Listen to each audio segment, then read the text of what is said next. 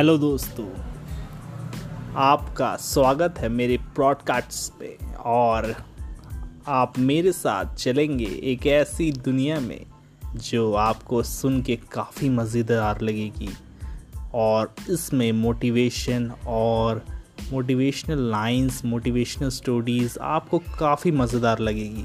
तो चलिए, इस जर्नी में मैं आपको लेके चलता हूँ और आप मेरे आवाज़ के साथ इस दुनिया में गोते खाएँगे। तो चलिए, शुरुआत करते हैं।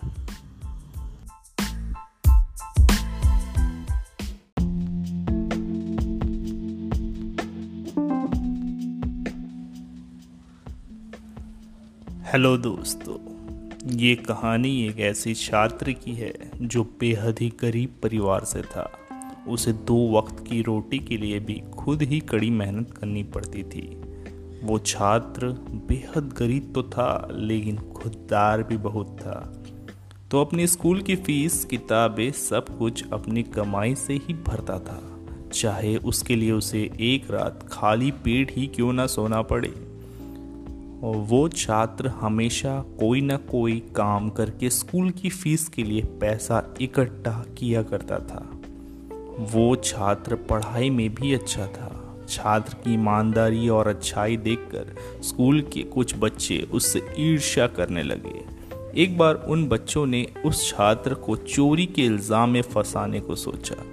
उन्होंने स्कूल के प्रिंसिपल से जाकर उस छात्र की शिकायत कर दी कि वो हमेशा दूसरों के पैसे चुराता है। पैसे चुरा कर वो स्कूल की फ़ीस भरता है और किताबें खरीदता है। बच्चों ने प्रिंसिपल से छात्र को उचित दंड देने के लिए कहा। प्रिंसिपल ने बच्चों से कहा कि वो इस बात की जाँच करेंगे और दोषी पाए जाने पर उसे उचित दंड भी मिलेगा। प्रिंसिपल ने छात्र के बारे में पता लगवाया तो उसे मालूम पड़ा कि वो छात्र स्कूल के बाद खाली समय में मालिक के यहाँ सिंचाई का काम करता है। उस छात्र को जो पैसे मिलते हैं वो उससे अपने स्कूल की फ़ीस भरता है और किताबें खरीदता है।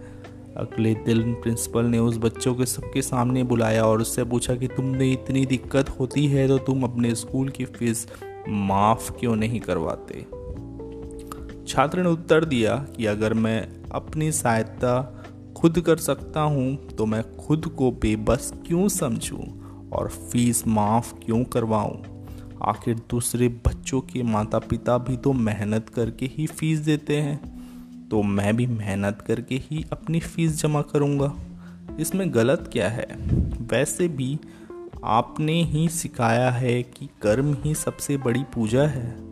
छात्र की ये बातें सुनकर प्रिंसिपल का सिर गर्व से ऊँचा हो गया और दूसरे बच्चों को शर्मिंदगी महसूस हुई। जी हाँ हम बात कर रहे हैं लेखक बकिम चंद्र चट्टोपाध्याय की, जिनके साथ ये घटना हुई थी।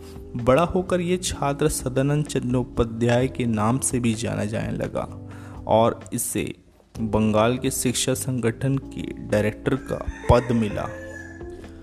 तो इस कहानी का सार क्या है? इस कहानी से हमें ये शिक्षा मिलती है कि हमेशा इंसान को अपने कर्मों पर विश्वास रखना चाहिए। सफलता पाने और आगे बढ़ने के लिए दूसरों पर निर्भर होने के बजाय खुद कड़ी मेहनत करनी चाहिए। मेहनती और ईमानदार व्यक्ति हमेशा ही बुलंदियों की ऊंचाई पर छूता है।